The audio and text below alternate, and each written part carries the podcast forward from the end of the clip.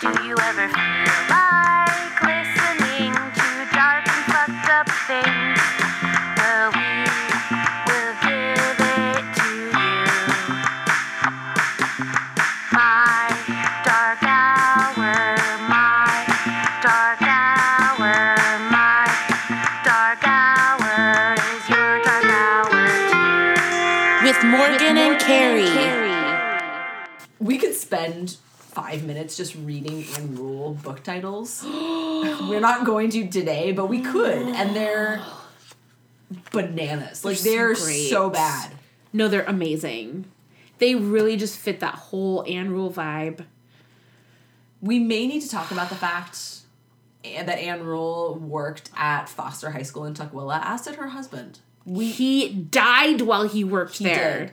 Um, so we we have a we got a con- we have connection. connection. What's her? Wait, what's her connection? Well, okay, so she was convinced, convinced that the Green River Killer was stalking her. Oh God. I know. And then when, which we'll get into later, when they actually caught the Green River Killer and they saw what was going on, they said, "Hey, were you stalking Ann Rule?"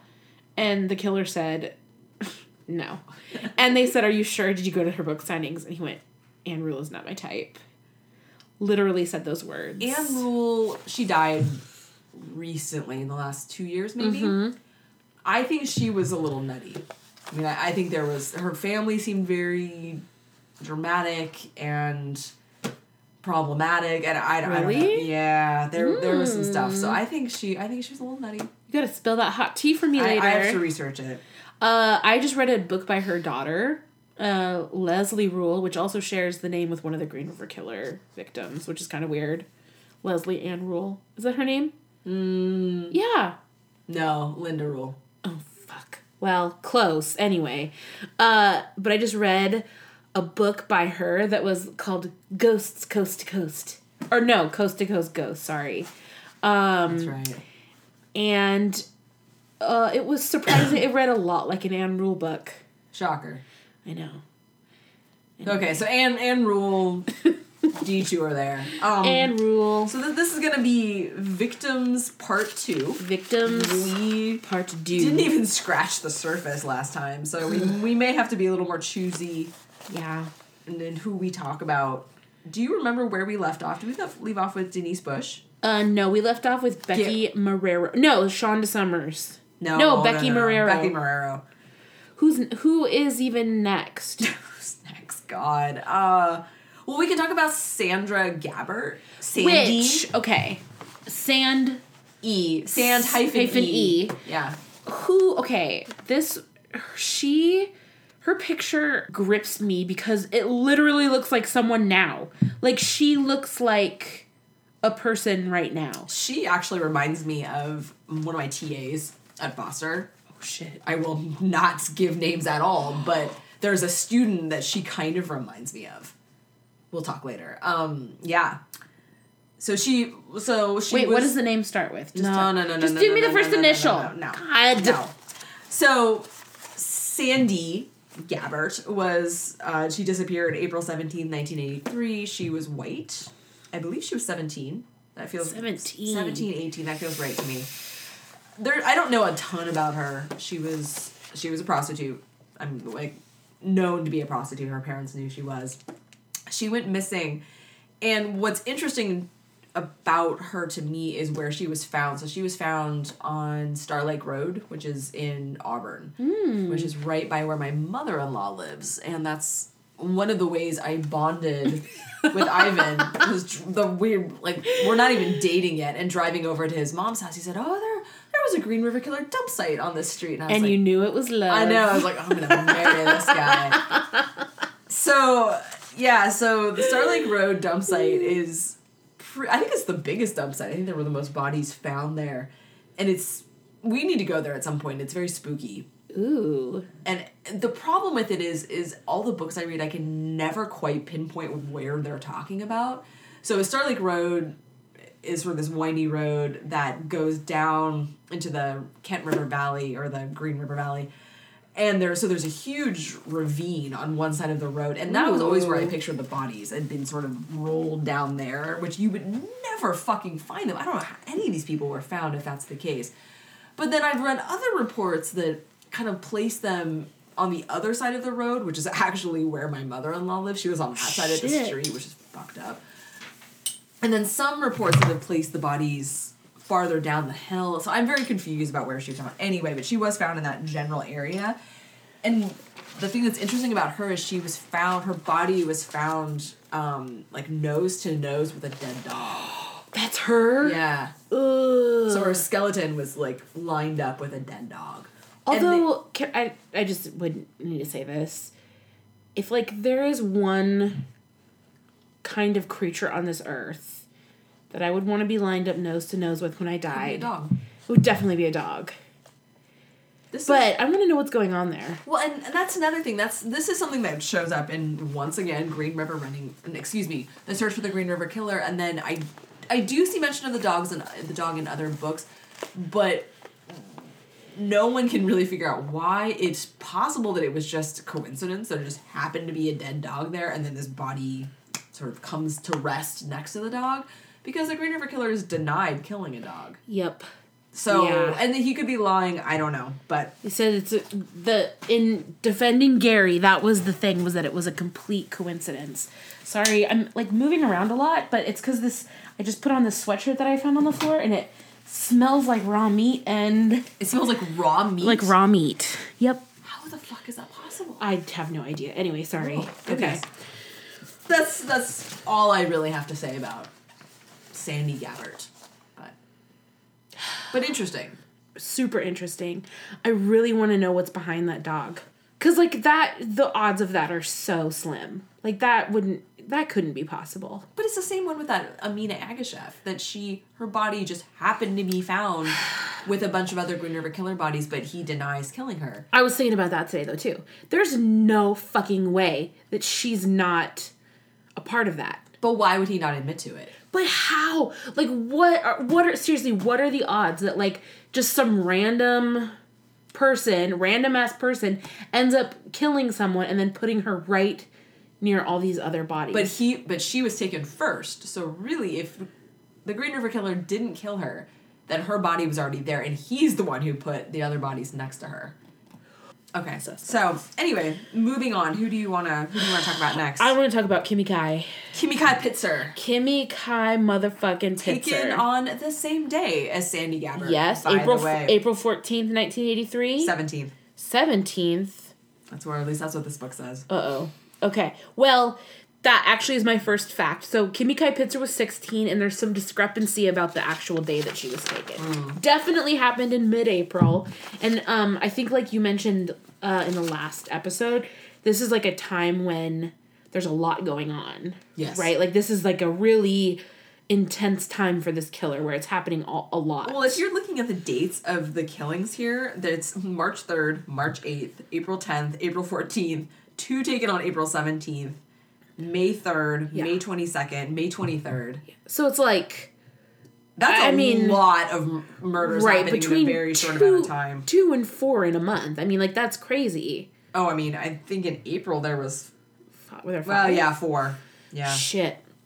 Well, so um Kimmy Kai, this is another one that really stood out for me in the Ann Rule books because they she talks about this image of Kimmy Kai Pitsor being this like really wanted baby, like her mom really wanted her, and she um sewed her little like embroidered her little initials in all of her clothes, which like that made me feel really sad. What did her name mean?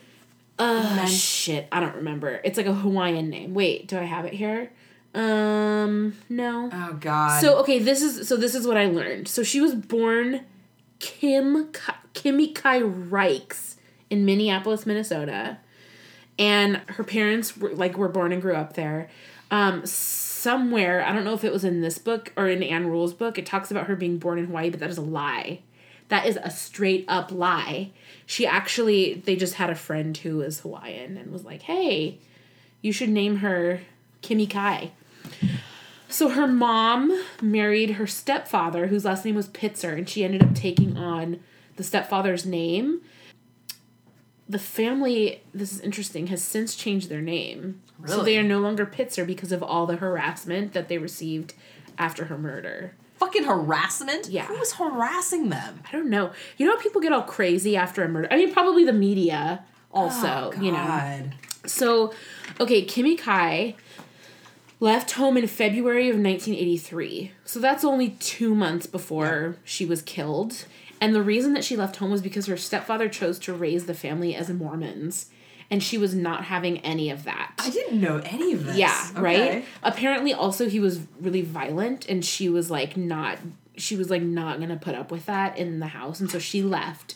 So this is like the other kind of weird thing. Like the only picture of Kimmy Kai, like how old do you think she is in Is that this picture? one? Yeah. Thirteen.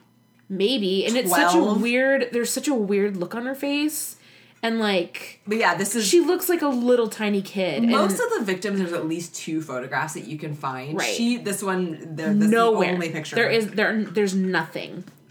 Kimmy Kai's family they had no contact with her for over a year, and then they were notified that she had been murdered. And this is what happened. She moved with her boyfriend to Seattle. Oh wow, the same story that we've been telling the entire time. And then her boyfriend, his name was Stephen Smith. He was 21. So he was 5 years older than her. And of course, started pimping her out. Same old story. As are- all good boyfriends do. Can you Right. imagine your fucking boyfriend in high school being like, so I've been thinking. How would you feel about making some cash on the side? Yeah, and what? you would immediately be like, "Fuck you." Fuck you, we're breaking up? I don't know. Which is that's why this whole thing is so fucked up. Like, but okay, this is the other side of the coin, which I totally can understand. If you think back to like how much control your boyfriend had over you in high school, Oh, like my high school boyfriend, which I just showed Carrie a picture of in my yearbook because I found it in the garage. He was such a dick and was super mean to my parents, and I just was like, "Uh, yeah, it's whatever." Like, no. Looking back, I should have been like, "Ew, fuck you! Like, leave me alone. You can't be nice to my it's parents." true. It's but true. so like I can just imagine what these girls are going through. Like, oh, I love him, you know. But it's like, ew, don't go along with him. They're evil. Anyway, um, so they were walking together on April fourteenth or seventeenth. There's a dispute, and um, she Kimmy made eye contact with a man in a green pickup. He pulled around the corner to pick her up.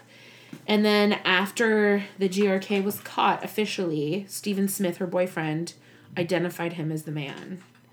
So we have a lot of instances where this guy was seen, and then after he was caught, they were People like, "Oh were like, yeah, "Oh, yeah, I know that, that was guy." totally him." I know, yeah. So Kimmy Kai's skull was found five days before Christmas, and her skeletal remains were found a year later. At Mountain View Cemetery Yep. Mm-hmm. in Auburn, which I've never been to, but we should make a visit. See, we're gonna like we we talked about this every week. We need to just go and we need to do like a, pilgrimage. photo trip. We do. We'll post it anyway. So so her skull and her bones were found separately. Kimmy Kai's mom, who spent all that time embroidering her clothes, which makes me so sad, said that she knew something horrible had happened to her and that her murder like wasn't really a surprise. And she said that she, at least now she knew when after she found out she was dead, she knew that at least now she wasn't cold, hungry, or in pain, which is like super depressing. And uh, speaking of Ann Rule, Ann Rule ended up paying for her headstone. That's right. Yeah, Well, go in, rule. Do we know where the headstone is? um, it's in Eastern Washington, somewhere. I know, cause like, uh, maybe that's where she ended up living. I don't know. I thought they lived in Minneapolis, but maybe not. Maybe they ended up moving to Eastern Washington. That's a detail I probably should have learned. There's holes in, in in our knowledge here. Well, and you know, I think there's holes in like the narratives of all these girls too. Major holes. I mean, there were ones that like I literally could find no information about. And that's Yes. sad. There's nothing that exists about you. Or is it? I don't know. Yeah, I mean, we that's talked about this That's a last good time. point. That I, I don't know if it's good to be famous for this. No, no. I, I I would rather die and be forgotten than to be remembered Yeah. in this way. yeah, that's true. Good know. point. I don't know. Uh, well, the next one is an important one, maybe the most important one, which is Carol Christensen. Mm. She's interesting uh, for a variety of reasons. So many reasons. So many reasons. Um, so she was taken May 3rd, 1983, And her body was found very soon after she disappeared. I think like two days after she disappeared. Uh, she was found May eighth, so five days. Okay, five days. Yep. and she was found dressed in Maple Valley. Yep. Um, and but she had what was it? A fish over a paper bag over her head. Yep. A fish on her neck. Okay, there were two fish. One was over her throat, and then one was over her left breast, Okay. She had ground meat in her hands. uh-huh, which were crossed over her, like over her chest. Okay. And a bottle of Lambrusco in like in her crotch, right? Like kind of sitting between her legs. Uh huh. She was found by a family who was mushroom picking. Yes. So those kids are fucking for Traumatized life. forever. Yeah. Cool. Yes. And when And they thought it was a mannequin, Ugh. which is even more creepy. Like that, they're like, "Oh, look at that mannequin in the wood. That's creepy." And then the dad walks up, and it's like, oh no, that's a dead person. "That's a person. That's a human." I just got to chill. What's interesting to me is they knew, or they at least suspected this was the work of the Green River Killer immediately, even though it, it had nothing in common besides being the woman being strangled with any of the other victims. You know what I heard? What? and you can totally just shoot this down. But I heard, and I'm not sure if this is verified, that during an autopsy they found a rock in her vagina. Oh no, I think that's true. It is true? I think that's true. Maybe. Oh, maybe that was. Maybe that's how they knew. I think that's in here. Actually, maybe that's how they were like, oh yeah, this is definitely the Green River Killer. God. So she was important because she was found so soon. So there was semen in her, Mm-hmm. Yes. which comes into play later. Yep. And she was not a prostitute. And she's, I think, maybe the only victim that they're sure was not a prostitute. Right. Right? I, I think everyone else, like, there was at least a little bit of, of ties to that world, but she Mm-hmm. was not. And she was a waitress. She was 21. She had a five year old Yeah. who I've seen give interviews as an adult now. Right. And so there was a suspicion that she knew him, that she knew the killer, which did turn out to be true. Yep. So yeah, and that was a uh, sign that he was starting to stage his victims, which is the only time he ever did that, as far as I know. I don't think he ever did it again. Right? Was there anyone else he did it with? Nope. So that was She was the only one. So everything about it was weird. although later on when they end up catching who the person is there's and which we'll definitely have to talk about this but there are some details that come out that where it kind of makes i mean the his choices with this one make a little bit more sense But he, he does, but he also changes his story He about does. what was happening. he does yeah So Yeah. yeah, I don't know. it's true yeah only 21 years old Ugh. and it was her second day of work at, at the tavern Yeah, had just started a new job. Yeah, which like is hell enough starting a new job. Like you And just feel so shitty all the the time. worst. yeah. So then you leave your second day and get murdered. Yeah, sweet. It's sweet. so awful. horrible. so bad. But carol christensen is a really important figure in this whole thing. Yeah. Who else do you want to talk about? i want to talk about cheryl. Cheryl Wims, go. cheryl wims. Okay i am obsessed with cheryl wims Okay, explain. since my research. Okay, so Cheryl Wims was 18. She was last seen May 23rd, 1983 in central Seattle. The CD, yes. She was found March 22nd, 1984. So, like, almost a year later in the Little League field that we talked Yep. about last time. And so, initially, that was like the thing that really drew me to her. Again, I think, you know, it, it's like really interesting when it's close to your home. So, she was killed on her 18th birthday, which is really awful. She was on her way to like she was going to Pac Highway to pick up a birthday gift that like another girl had for her. She was just becoming an adult. And I have to read this Ann Rule, the way Ann Rule describes her. oh, please. I had to share it because it was like Please one of the it. most ridiculous ones. Ann Rule describes her as a softly pretty girl with a shy look about her. And it's so like it's so dorky, but it's kind of true. She actually does look sort of shy. Although, but not in this picture. Not in. The I know one in that one, but there's one where she like the picture in the picture she kind of has wide eyes. She looks kind of fucking terrified in that picture, like someone surprised her, which really disturbs me. Also, we also need to talk about Ann Rule's tendency to really focus. Did we talk about this already? Oh focus my on the way no. the victims looked Oh my all god. All the time. That's all she talks about. And every single one of them she describes as pretty. And if Yeah. she doesn't, she makes a point to sort of say, well, they may not have been pretty, but they were still attractive. what the Yeah. fuck are you doing? I know. this doesn't have any bearing on anything. It's very weird. It's super weird, which makes it all the better for reading. Like, All I can imagine though is okay, so I imagine I get killed when I'm 16.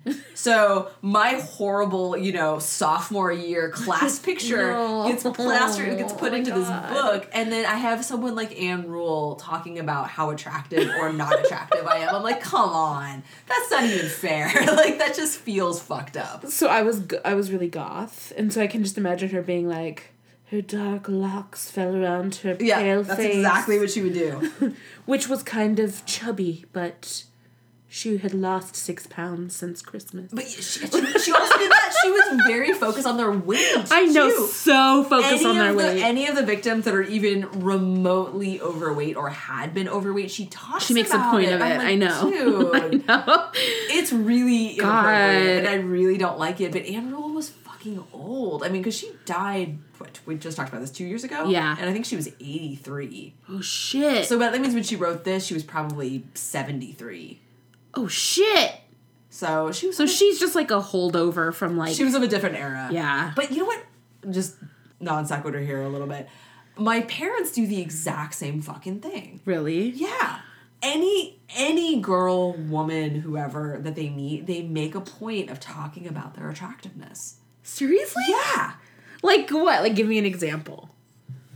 I, I, oh god, can I even give an example? They would be like, "Oh, she's real good looking." That kind of thing. they won't they won't do it like that, not in a sexual way. But Yeah. both my mom and my dad will be like, Well god, she's a really attractive girl. That's Like, so weird. It's so weird. I'm like, and why are we Oh talking about this? But they don't do that with guys.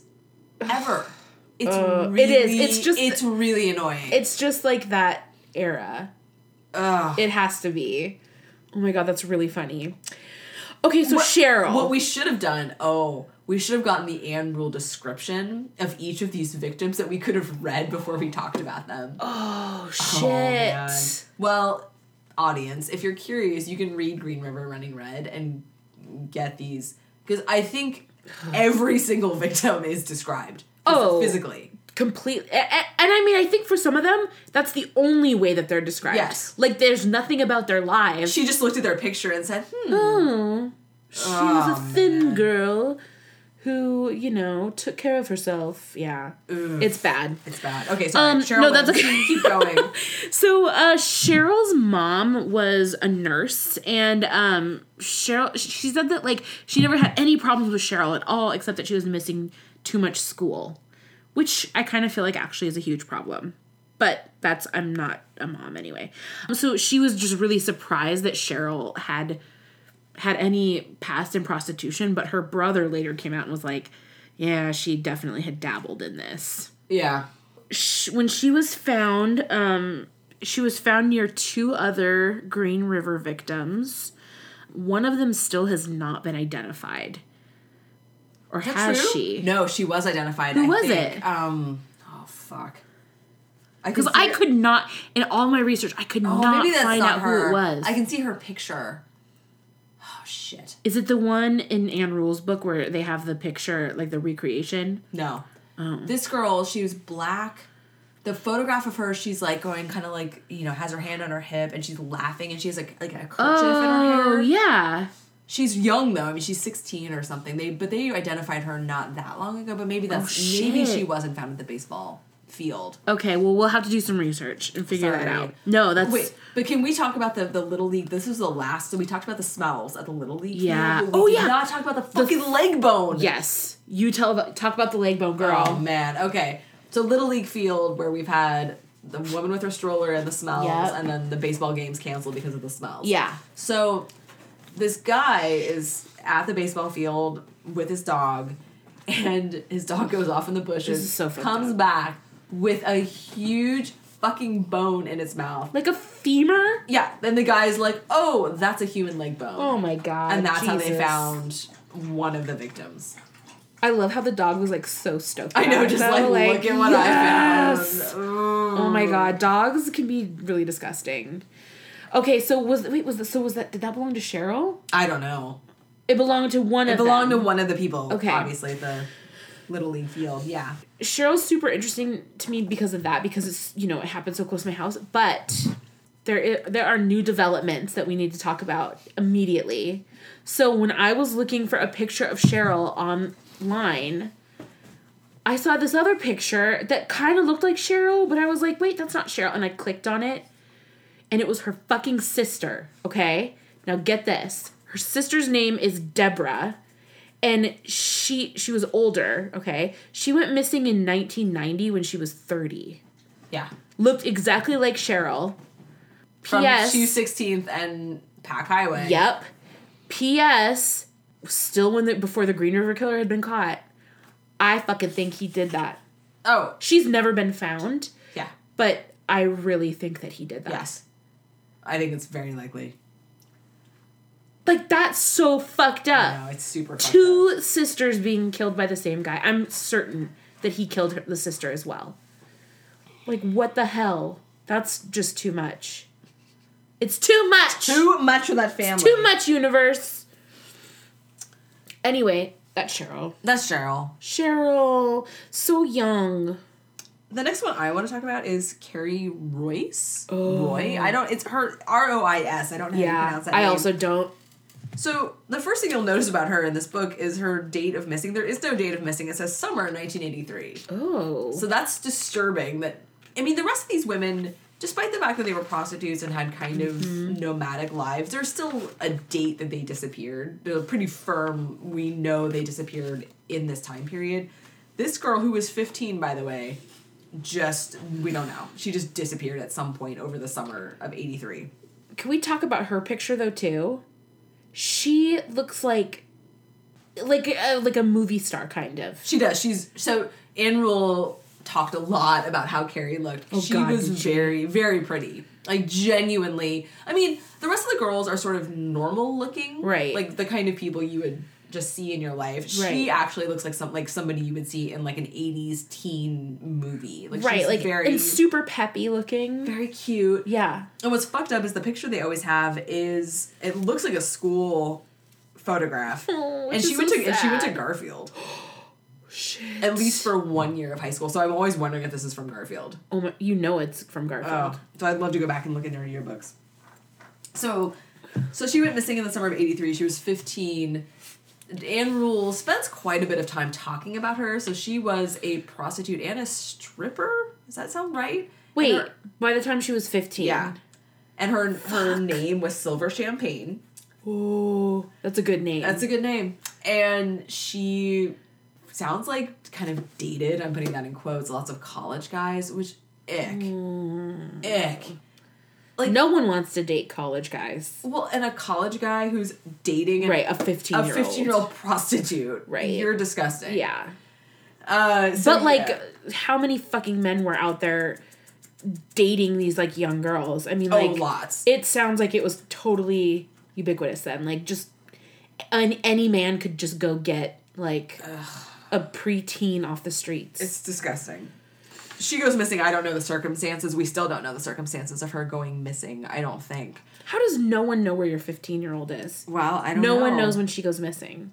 And, you know, her dad was abusive and her parents were divorced and it's the whole thing. But she was also found on Star Lake Road mm-hmm. down there. And there's actually the story of when her body was found in one of the books. I can't remember which one. And it was boys down in the ravine. So that's what makes me think it was on the ravine side of Star Lake Road.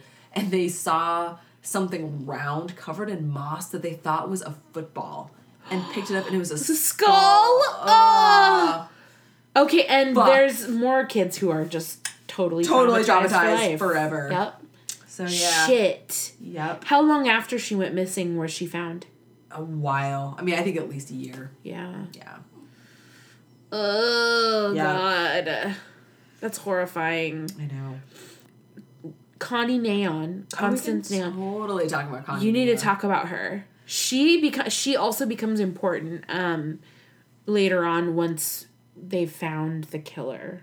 Okay, I'm trying to think. What do I know about her? Okay, so she was taken June eighth, nineteen eighty three. Do you remember how old she was? Oh man, I feel like she was eighteen. Cuz she's At another one who she looks literally 40 in her picture. She does. Although the the the full length one of her is she looks closer to her actual age. Really? I, I think so. Yeah, I just like I can't imagine her being a teenager. She looks like a grown-ass woman. She does. She what do I know about her? She had a job at a sausage factory, which that's disgusting too. Ew. I know, like oh, that's horrible. She had a car, which was unusual. She had a Oh. Camaro. Whoa. So I don't know really her backstory, but she had a car, she had a job, and apparently she did prostitution to pay for drugs. Like I think she had a heroin addiction or a cocaine Shit. addiction. I don't remember which one, but she so she kind of did like dabbled in prostitution to pay for drugs. Okay. And so she was at the Red Lion down on Pac mm. Highway. I don't know the cross street. It's uh, it's one it's 188th? no, it's farther north than that. 180th. But it's also not where it used to be. Okay. Oh, it's not? I don't think so. I think it's moved. So I and we should look this up. I'm not sure where it was originally, but anyway, it's right basically across the street from the airport on, Yeah. on Pac Highway. So she left her car in that parking lot, went out, who knows why. She called her boyfriend, said I'm gonna be home in like a half hour, and then disappeared. never showed up. And they found her car like a month later in the parking lot. A And- month? Yeah. How why does it take a month to find a car? Because the cops didn't give a shit. I'm assuming. Sorry if there's any police officers listening to this, because I think they did give a shit, but they didn't realize that she was a Green River Killer victim right away. I think once they realized that uh, this these were serial killer victims, I think they cared more. But when they were just missing prostitutes, I don't think they did give a shit. Right. I mean, in that, I think that's like there. There are multiple. That's fair. There's I multiple think so, instances of things that could have been done, like to a way they could. It could have been done so much better, but it was like like there are so many times when you're reading about this case and you're like, what the fuck were you thinking? Like how did, how did you not do this particular thing to like like they could have stopped this like so much earlier. I think personally. I do too, but you also have to remember that when all this was happening, like when Connie Naon got taken, the cops did not realize that the Green River Killer was still active. Do you remember? I know, but that's also kind of fucking Well, stupid. I guess maybe that's not. I mean, there was Carol Christensen, but besides that, they they found no bodies. I know. in like a year. I know. And so, as far as they were concerned, she was just another prostitute who had sort of wandered off. Like they didn't. I don't think they were connecting it as being a serial killer. So I don't think it was quite as blasé as people made it out to be. It wasn't like oh they just like don't give a shit at Right. all. No, and I totally get it, but like I also feel and I know that they had things, you know, they were coming up against like budget problems and like they didn't really have like they talked about not having all these like these great things to show for their work because they were working hard, you know. But and so like funding gets cut and then what do you do at that point, you know? Mm-hmm. And so I know that they were in like a shitty situation, but there are there are seriously so many bungles that happened that like when we talk about I think in our Dave Reichert episode, like there's so much shit where it's like I, how I did you even devote do an that? entire episode of Dave Reichert. oh I- no, I we're doing it. No, Yes, we are. I can't talk about that motherfucker. I will fucking talk about it then because I am angry. We hold on. I think we could talk about the police response in general, but I cannot just do Dave Reichert. Okay, well I'm gonna talk about Dave Reichert for like 45 minutes then. Oh my fucking god. All right. So yeah, so Connie, so yeah, it took a month to find her car, um, and then she was her body was found kind of close to Mary Bridget Meehan, like on Okay. one ninety second and So South Airport 20 Cluster. yeah, ish, like twenty fourth, whatever that is. Okay. over there, but and she'd been buried. She was one of the very few that had been buried. Like actually, because uh, most of the other victims had had sort of like debris put on top of them, but uh-huh. not really buried. Mary Bridget Meehan was like seriously buried, and then Connie Naon had like rocks. I feel like outlining her grave, That's right. which was weird. Yeah. So she was another one that was different from the rest, and the Green River Killer clearly felt differently about her than he did others. A lot of the others. Yeah. Yep. Well, Mary Bello. Mary Bello. Uh, we could talk about her. I would love to talk about Mary Bello. Um, which in this book, her the mugshot that they have in here, and other pictures that I've seen of her, are seriously. I hate to say this because she's a victim, but they're so fucking scary. Okay. Yeah. So the the mugshot in Green, The Search for the Green River Killer is terrifying and Oh always always really bothered me. But I've seen other pictures of her, and we're totally being Ann Rule right now. We just are. I know we are, but We it's are. really actually a scary picture. it is. But she's really pretty, and I've seen other. She no, she is, and I've seen other pictures of her where I think. She, yeah. So this was an unfortunate photograph, I think, and and as someone who's had many unfortunate photographs taken of me in my life, like oh. I same here. I know. I look like like a troll in some photographs. No. Like, yeah, yeah. So I, I'm sympathetic. I'm sympathetic to Mary Bello. Like of all of the victims, I feel the most kinship with her as a person. She was kind of um a really good person. Yeah. Not kind of, she was a good person.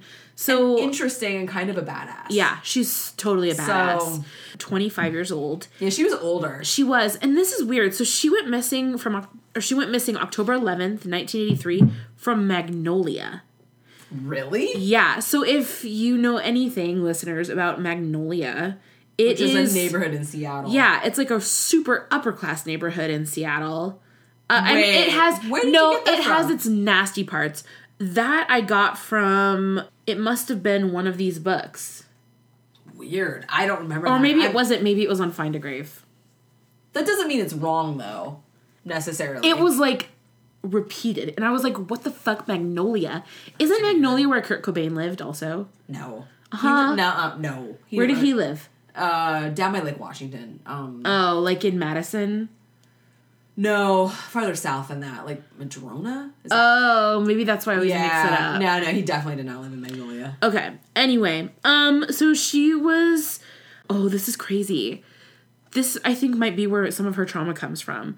So she was born to a single mom, and she was raised to believe that her mom was her sister. Cause like her mom was like really young, and you know back in the day, like you couldn't have a kid. So she was raised thinking that her mom was her sister, and her grandparents were her actual parents. Like Ted Bundy. I know. Don't do that to your kids. So when she, this is fucked up. Okay, when she was ten, she found her baby book and learned the truth. yeah. And then after that, it was like done. She couldn't trust anyone. She became super rebellious. Which, um, hi, yeah, of course you would. You find out you're living a fucking lie. Like that's insane. So, um, she ran away repeatedly as a kid. She also struggled very intensely with heroin addiction. And um, when she was 13, she got committed to Grand Mound, which I had never heard of before, but apparently it's a training school for girls. What the fuck is a training school? I think it's like one of those things where they send you there and you're like supposed to become like a proper girl. Uh, which sounds like does like so shitty. Anyway, she came back two years later and like was completely lost. I mean, like her family was not. They did not have a relationship, which rightfully so, kind of. I mean, like, hello. Oh, guess what? You've been living a lie your whole life, and now we're gonna send you away for two years. Bye. Like that's so ridiculous. I mean, it's there's this is the climate she's growing up in. She blamed her mom for her really, oh no, holy shit, you guys, this is crazy. Okay, oh my god. Mary Sue's mom, Mary Sue Bello's mom, moved to Arizona and Mary went with her. She really wanted to meet her father at this time, and her mom told her who he was and like where to go. She went there and he tried to rape her That's right. which is so fucked up. Like this is what she's coming from. So she like totally blamed her mom. She became addicted to heroin, cocaine, and she turned to prostitution to pay for it. Now, this is where like the badass comes in. So she was totally aware of the Green River Killer Yep. and she would go out and like she was really worried about the younger, more vulnerable girls that were out on the street. She like turned in tips to Yep. the cops. She did. And so she like I felt like she really actually was actively kind of like working against him. She was totally fully aware, but she also refused to quit prostitution. But she'd been a prostitute at this point for seven years. Jesus. I mean, that's. Ooh, I've never had a job for seven years. really, like I've never had a singular job where I worked at it for seven years. neither have I. Yeah. She, I mean, it was quite um, experienced. Yeah. and was also really tall. Really? I, I that's my memory. Yeah, and you can tell in the pictures that she was tall. Like And how I- tall? I don't know. I don't have a I don't have a, a height, but I imagine that must have made her feel more powerful. Yeah. Around men because she wasn't little. She could probably hold her own physically, at least kind of. Right. So yeah, that's fucked. So when she disappeared, that's sad because what that meant is that somebody who was fully aware of the Green River Killer was Right. totally taken in by him. Right. Like didn't know it was him. right. And I think that's what she had told everybody is that she would know. And that's what they all said. Like, Right. oh, I'll know if I if I get into the car. Well, like somebody. imagine that realization too, where it's like oh, you're totally aware and you're actively like trying to protect like younger people, like that are you, you feel are more, more vulnerable than you are, and then you just get like it it happens to you and you're aware of it. Ugh, god damn. You would only be aware of it for what thirty seconds, probably. Uh, I don't know. I think it takes way longer to strangle someone. I don't know. Yeah, maybe. it's really it's really sad so mary bello was like i kind of i don't know i mean like i don't want to say i feel like proud of her but i do i just like i feel like she was just like a good person i feel like a lot of these people were good people i mean i shouldn't say it like she stands out for that reason but But there's actually stories in these books about her doing things for other people. yeah But it doesn't mean other the other victims. Right, exactly. We know about the stuff that she did. yeah Uh, should we talk about? Oh God, Delise Plager. Oh Jesus. Jeez. She's prob- she's the most sad she's the most tragic and depressing Yeah. of all of them, and She's I don't I don't even think I can do her story justice because I don't I don't remember all the details. Once again, Green River Running Red. If you want to know the full story of Delise Missy Plager, that Missy was her nickname, because it's fucked up. so sad It's so sad. Like she's she just had a really tragic life. like more than anyone should ever have to go through in their life Yes. And it ended tragically. So it began tragically, like she was twins, I think she was, mm-hmm. and she was dead at birth and then was resuscitated. Mm-hmm. So her brother was fine. She was resuscitated at birth. Then I think her parents were alcoholics and gave her them up for adoption. It was something like that where they mm-hmm. ended up separated. The twins ended up separated. She ended up in foster care. And then I think was eventually adopted, but she was hyperactive. They the implication is that she'd had brain damage from mm.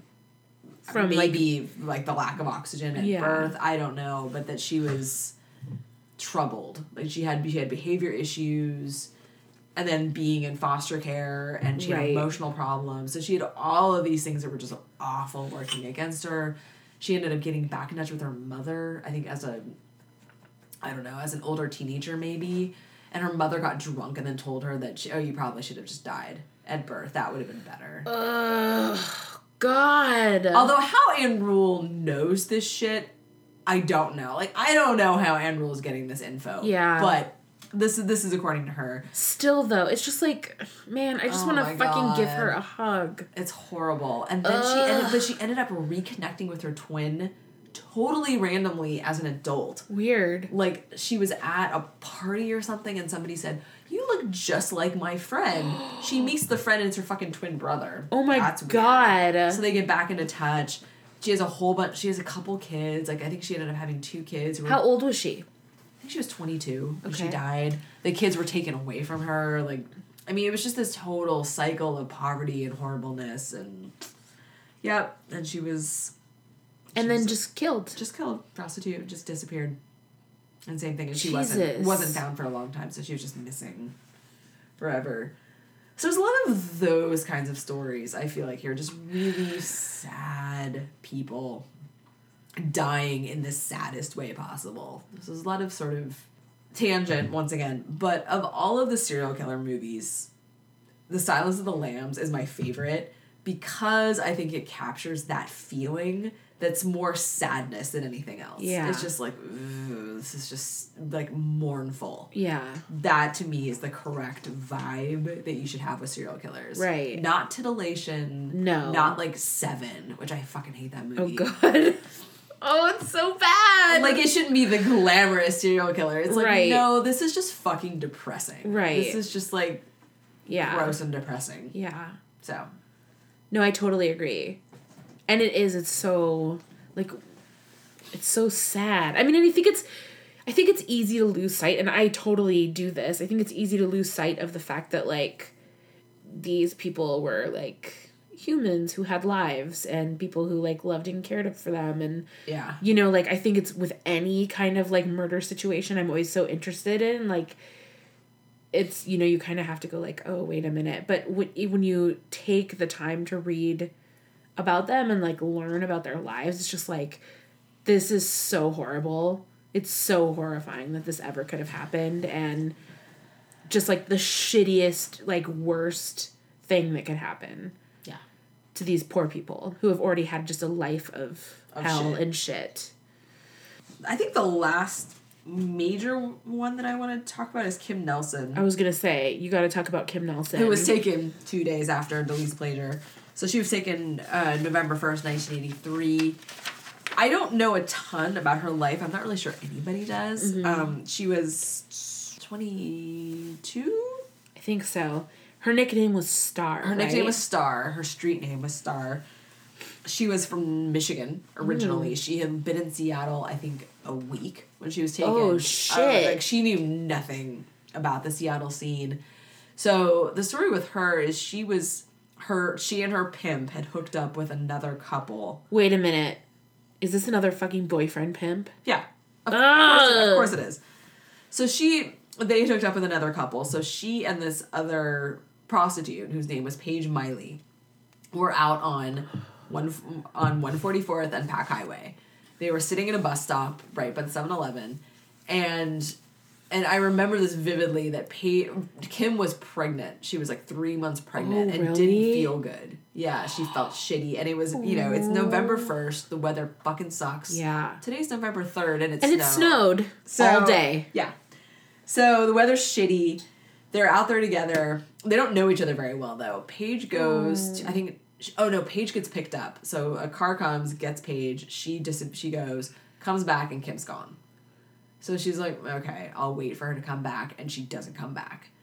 So she's weirded out by this, as you would be. Doesn't know what to do. Goes back to the motel that they're staying in, and she just doesn't come back ever.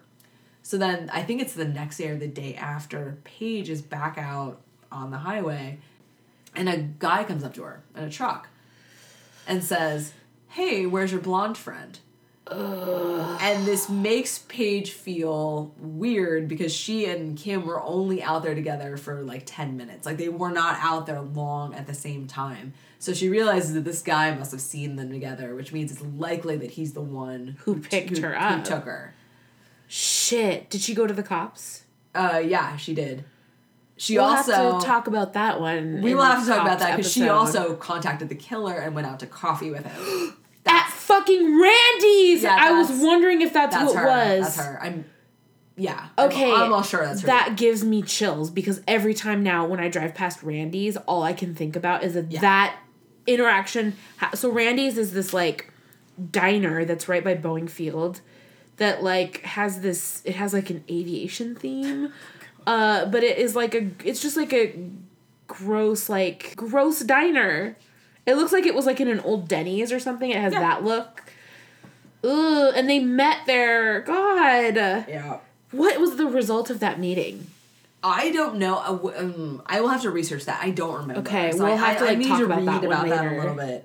Um, Kim was interesting to me though because she was really tall. She was over six feet tall, and kind of strapping. Apparently, like like she was somebody who could definitely take care of herself. Like she wasn't overweight, but she was definitely somebody who was Strapping. strapping. like, isn't that That's a term we usually reserve for, for men. men? Like, But what? I'm gonna apply it to her because I like it. Wait, what does it even mean? Uh, you know, Strapping. muscular. You know, sort of Oh. tall and muscular. Oh. I think strong. Uh, and I like that. I, I like that vision of her because when we when we found out who the Green River Killer was, she was bigger than he was. Like she was taller than him. She was probably stronger than him. and She weighed more than he did.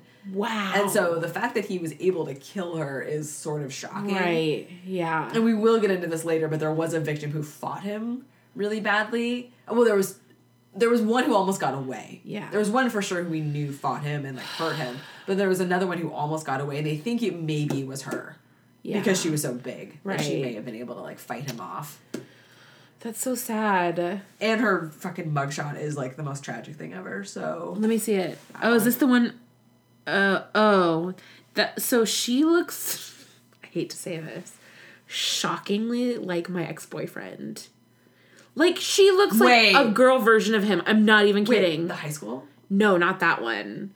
Well, I had okay. He was like he was like who I dated my senior year, and then like immediately after like high school, she looks almost identical to him, and he also was very tall Was and strapping? he kind of had more fat on him, but he was definitely strapping underneath. That sounds gross. Underneath it all. underneath it all. But Oh. yeah, it like freaked me out when I saw that. I was like, oh my god, she looks just like him. But poor Kim.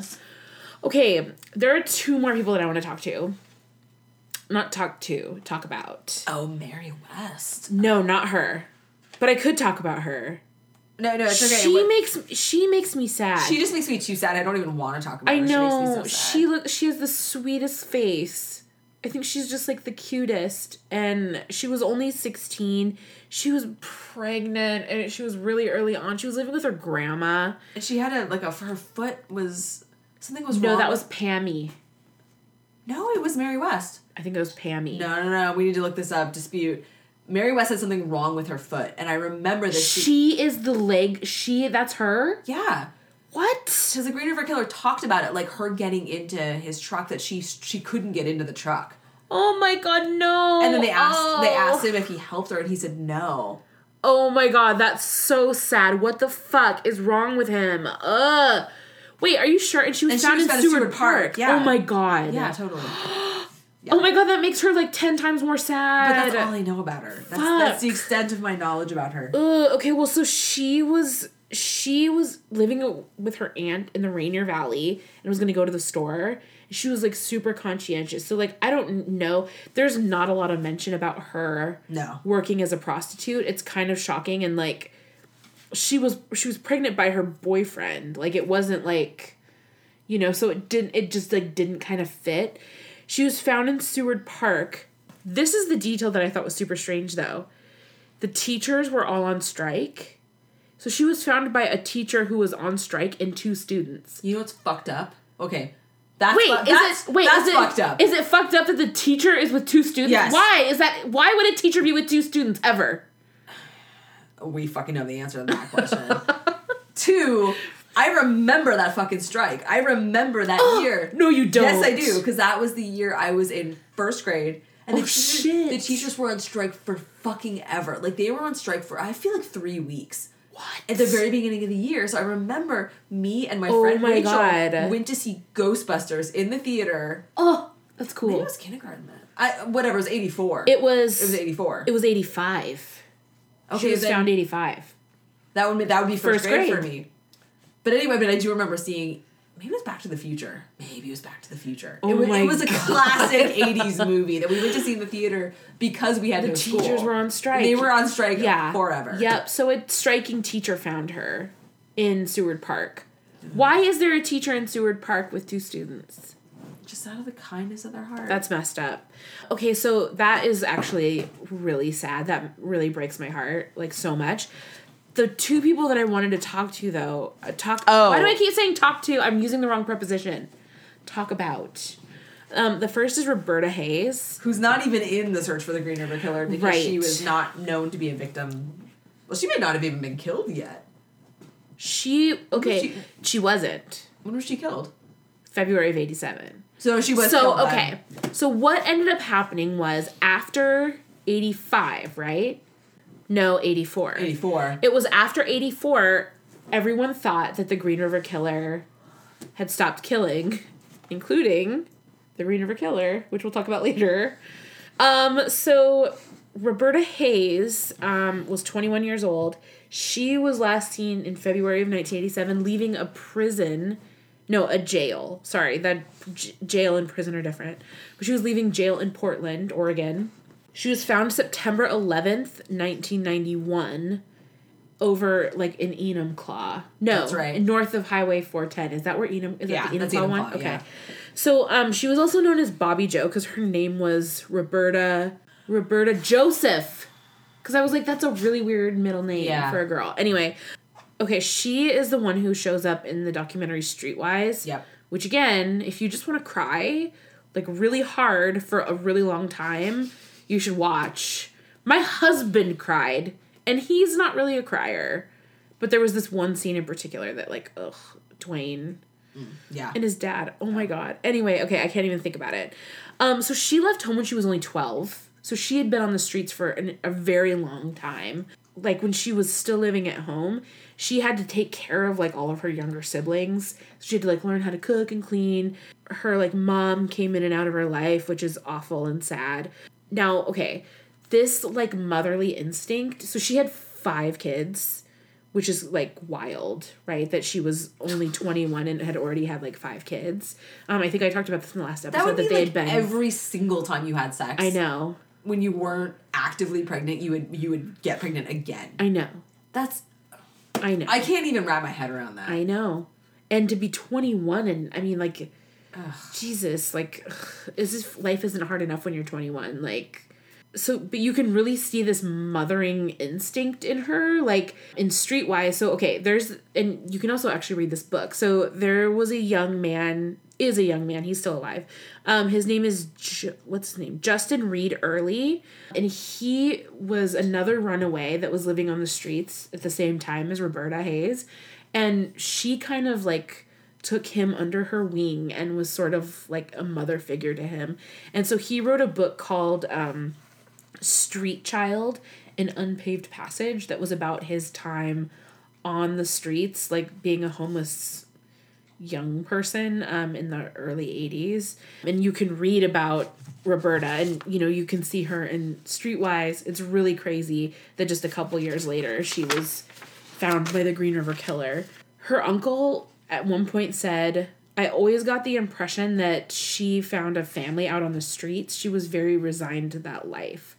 And like I really feel like that was the impression that Streetwise gave to all these kids are out there and they just like they have they really have created these families mm-hmm. and it's so horrifying and sad. Oh my god. You know, that was like the life she knew and the life that she stayed with. On February 7th, she walked out of jail in Portland for a prostitution arrest and she wasn't originally listed as a victim of the Green River Killer because the cops thought that that had all stopped after night well, she after wasn't 84. listed as a victim until he was caught. right. So yeah. I mean, she was found but was not seen as being a victim. Right. She was found near Enumclaw though, like near that cluster of all the others. Yeah. But when was that cluster found? Was that late totally later on? I don't know. I feel like those victims were found really sporadically. Like they weren't found at the same time. Okay. It wasn't like Star Lake where they were all kind of found within a similar time. Right. period. It was sort of staggered. Okay.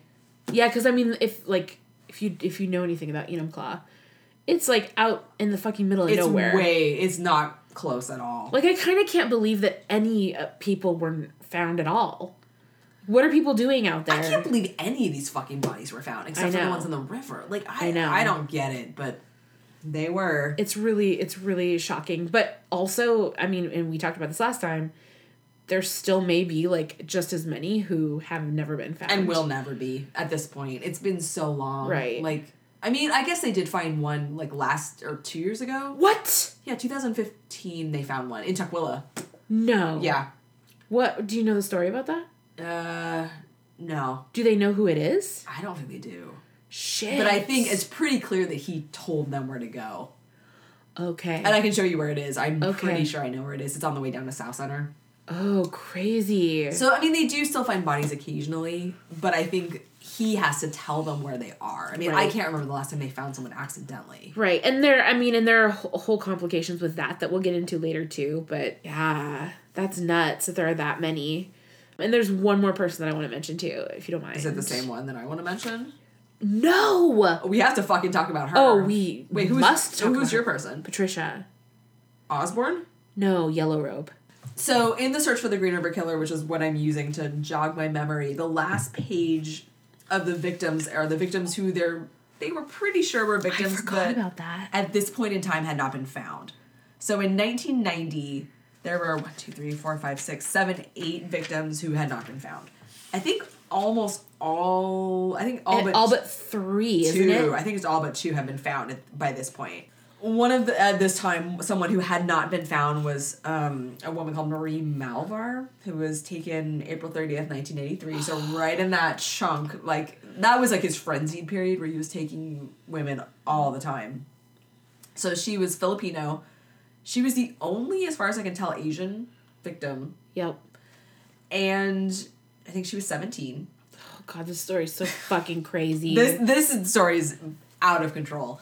So she was taken from 216th and Highway 99, which is where many people were taken from. Same story. She was with a pimp. Pimp saw her get into a truck.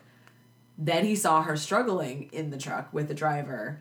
Truck takes off. Pimp follows the truck. So this pimp, I will give him a little tiny bit of credit. oh, you take that credit back. a little bit. That at least I will say that at least he did attempt to follow the truck, whereas no one else did shit. So this guy at least did a little bit of effort to actually try to find her. Yeah, So- true. So he follows the truck, loses it. The truck has a primer spot on the door, which is important because it makes the truck noticeable. So he loses the truck, can't find it. But he sees which way it goes. He does. So he gets He- up stuck. to 16. Yep, and he gets stuck at the tur- at the light. So the turn signal turns red, and the truck just makes it through. Yeah. So he knows the general vicinity that the truck went. Loses it. Goes back to the hotel, waits for Marie to come back. She does not come back. So then the next day, the the pimp goes to Marie's father. They go looking, driving around, trying to find this truck in the driveway of a house. And they drive around all day and then they fucking find it. They find the truck. They find the fucking truck parked in a goddamn driveway Yeah. of a house. So they're like, okay, shit, there it is. They go to the cops. The Des Moines police. They go knock on the door of this house, and this guy comes out. This you know thirty year old guy who says, "Oh, I don't know what you're talking about. I don't have any woman in here," and they believe him. I also want to point out that the Green River Killer is white. The cop was white, and these two, the pimp and the dad. I don't know. Actually, I don't know what race the pimp was. The dad's Filipino, and I get kind of get the feeling the pimp was either Filipino or Latino Yeah. not white. I'm just throwing that out there as Well- just something to think about. Also, Des Moines is a small town still, and I think it was even more back then. oh, and very sort of blue collar, Right.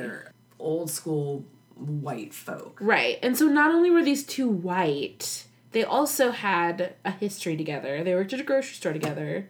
Oh, that's right. They knew each yeah, other. so the cop knew this guy and was like, "Oh yeah, of course he's telling the truth." yeah. So the pimp and the dad are just like, what the fuck? They kind of know Oh my god. that the daughter is. They think she's in the house. She's actually probably not at this point, and she's just gone and doesn't ever come back. So that is that was the Green River Killer. That was one of a couple instances where he was encountered by the police. Hey, didn't they find her ID? Oh, that's the next part of it. So I don't know how long later, but at SeaTac Airport in the B terminal, I even know what terminal it is. Oh shit. there, uh, what was the story? Uh, the cleaning person found it on the floor. Yeah. Takes it to Lost and Found. Somehow, this is what's weird. Somehow the police know that it's there, but they never go and pick it up. So it gets destroyed. What? Yeah. So the the the ID What was the there and lost and found, but that was their policy that after three months or however long they would destroy it. Why didn't the cops go get it? I ex- exactly. I don't know. So any fingerprints or whatever that were on it gone.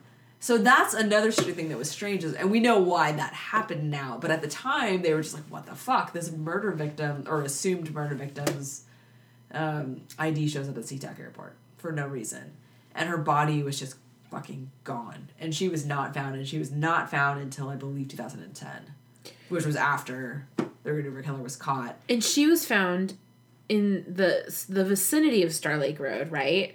but she was separated from. She was alone, and I I don't know actually where her body was found. I've read the address, but I can't visualize where it Yeah. was. So I think it was around there, but it was separated off by she was itself. alone, and we find out why later, which I guess we can talk about now. Uh, but she fought really hard. Well, she was so hard murdered. yeah so hard that she cr- like created deep scars on like deep scratches on the killer's arm Yeah, which he had to cover up with battery acid. right And he was so mad at her that he didn't want her to be with anybody else. And he also, I believe it was her to get her out of the house, put her in a trunk that belonged to his son. oh fuck Like, cause she was small. She was a small person, and like stuck her in like this little trunk that he later sold at his fucking swap meet. oh jesus christ So yeah, so she's she's interesting. She's one of the more interesting ones. you know that's why i don't buy things from swap meets and also i don't eat food from anyone's house If, I, Dahmer if, I, if I cooked for you, you wouldn't eat. no i would for you i would with you probably i trust you but like seriously dahmer would like make people spaghetti I know, but there was there was probably no people. Girl, d- not no, but it was cooked with pans that once had people in it. it. That's true. There is this great. I shouldn't. s- That sounds fucked up to say this, but there is. There's this great documentary about Jeffrey Dahmer, who's also crazy interesting. oh my gosh. But they interview this woman who lived across the hall from him in the apartment building. So the interesting thing about Jeffrey Dahmer is that he was white, but he lived in a poor part of Milwaukee, and all the other people in his apartment building were black. Yeah. So this woman, who I think was older than him, lived across the hall, and they interview this woman, and she was friends with him, and she Ugh. totally talks about how. You know, he would make her food. Ugh. Like she went over to his house. Like he came over to her house. Like they like hung out. And she's very candid about the whole thing. And she's just like, yeah, like I totally could have eaten like a dead person. She's like, I don't even know. Oh my god. But it sounds fucked up. But like somehow Oh coming from her, it's not. Like she's just like very Well, blasé about it. It like- is what it is. And she just talks about like how nice he was and how much she liked him and just like how fucked up that makes her feel. It's great. I can't believe It's she really didn't know that like they didn't know what was going on. It had to have stunk. Oh, it did, and she talks about that that it fucking smelled terrible. What? And he, had, I can't remember what, but he had reasons, like excuses for why that was. Okay, but that's so fucking dumb. It was same thing with John Wayne Gacy. Oh, Like well. when someone's house stinks, you need to turn them into the police immediately. Seriously, there's no reason someone's house should smell like a dead body. ever. True, that's true. Oh my god. That's like when I'm out running and I run by garbage cans that smell like a fucking dead body. that totally happens. Uh, it happened too. There's there's one down the street. You want to go smell it before you No, leave? No, but I'm like, what the fuck is in there? I know. What could possibly smell that bad? A dead body. A dead fucking body. because it happens. We just a couple years ago, you know, we had that woman who that she met that guy on Match and they went on a date. oh, and that was out in Renton. chopped up her body. Yeah, but he put all the bodies in, uh, or he put all her parts in compost bins in like the in uh, Columbia City. What? about? Oh my God, Patricia Yellow Robe. Patricia Yellow Robe. Okay, go. This story's fucked. Okay, so again, remember that the cops didn't think that any killing from the Green River Killer was happening after 1984. So, fast forward to August of 1998. Imagine it in your mind. That's not even that long ago, which is sort of freaky. Okay, kind of. In August of 98, Patricia Yellow Robe, who was a 38 year old woman, sorry, August 6th is when she was found. She was found laying outside of a junkyard that's just down the street. Like, we literally passed it to get here. It's walking distance from my house, which is so fucking creepy to me. Okay, anyway, so they find her um, laying in this lot, fully clothed, and they thought that she had an it was like an accidental overdose because Yeah, they had overdose. they had done an autopsy and found that she had quite a lot of drugs in her system. So they just kind of chalked it up to that. I have another annual description too. this one's my favorite. She was quite lovely when she wasn't using drugs. So yeah, only when she wasn't using drugs. What the fuck? um, she's a member of the Chippewa Cree Nation. There were ten kids in her family, but it was like super complicated because her parents like married and remarried a lot. And all of her siblings, she had like a bunch of siblings that were like actually pretty successful, but she was kind of the only one who struggled. Like she struggled with drugs, struggled with alcohol, and she was always kind of like in and out of the picture. She had three kids, and just like nothing was consistent. She wasn't there for them, you know, it was kind of just here and there. Her sister has been extremely outspoken in like the wake of all this. And her sister relays how she said she really wanted to live and really wanted to get clean. And unfortunately, that like didn't happen. She was thought originally that she was sleeping until someone went up and like shook her and found out that she was actually cold, which is really sad. And what ended up happening was in 2003, this is two years after the actual killer was caught, they were driving the killer around and they would stop at these like fake sites and randomly the killer said, "Oh, you know that place that we went to earlier by the McDonald's?" And they were like, "Yeah." And he said, "Oh yeah, I I killed a woman there." So it turns out murder that they didn't think was a murder was actually a Green River Killer victim. I, I do have some questions about this. Oh, what are your questions? Well, How is somebody strangled, but you can't tell they were strangled? yeah. That's confusing to me because typically, from what I've read, it's very obvious when someone has been strangled. You mean in terms of the bone, like the hyoid bone, hyoid bone being broken, Uh, no. or like in terms of bruising, or bruising and there's like broken blood vessels Oh, and, and, like, their uh, tongue yeah. was sticking out and Yeah. it's like there, there's a look to somebody who's been strangled so i think it's strange that they didn't see that here I wonder how similar though. Like, I wonder if a drug overdose has similar it may things, or maybe I mean, do you think it's possible that he didn't kill her and he just make, he's making it up like he read about it no, I I actually do think that he killed her, but hold on. Oh, did you hear that fart in my stomach? fart in your stomach it doesn't count if it doesn't come out Uh, it was inside. It was an inside fart. I do think that he killed her. he probably did i'm not saying i think he didn't exactly it's just I mean, he's it is weird. He's such a fucking liar, and this one doesn't really make sense.